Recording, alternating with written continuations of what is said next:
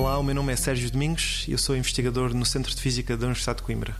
MicroArtis é um projeto financiado pelo European Research Council em que vamos eh, desenvolver uma técnica experimental inovadora para determinar a estrutura e dinâmica de motores moleculares na fase gasosa através de espectroscopia de microondas.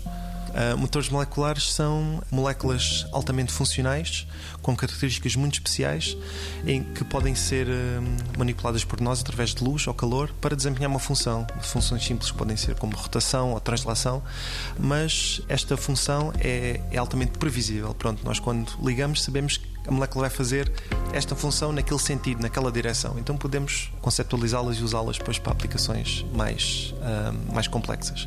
Os sistemas já estão a ser eh, pensados em maneiras de acoplá-los a, a, antibióticos, a, a, moléculas com funcionalidades na biomedicina, em que, por exemplo, temos um destes motores acoplado pronto, a, um, a antibiótico e que vai para o nosso corpo, e, mas só, nós só queremos que ele, que ele interaja numa, numa área muito específica.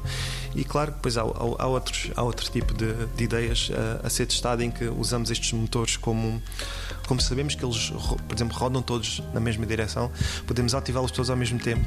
Pronto, e depois eh, imaginemos que temos uma layer cheia, de uma camada cheia destes, destes motores e depois tem outra camada por cima com uma espécie de dois pisos num, num andar em que os motores são os pilares. Podemos controlar a distância do andar de cima para o andar de baixo. E está na nossa escala, pode servir para, como uma arquitetura para filtrar moléculas maiores ou mais pequenas. Pronto, isto são ideias que já estão a ser pensadas e implementadas na área da biotecnologia e da medicina e também uh, outras áreas de conhecimento para projetar ideias para o futuro. 90 Segundos de Ciência é uma produção conjunta Antena 1, ITQB e FCSH da Universidade Nova de Lisboa, com o apoio da Nova Artis.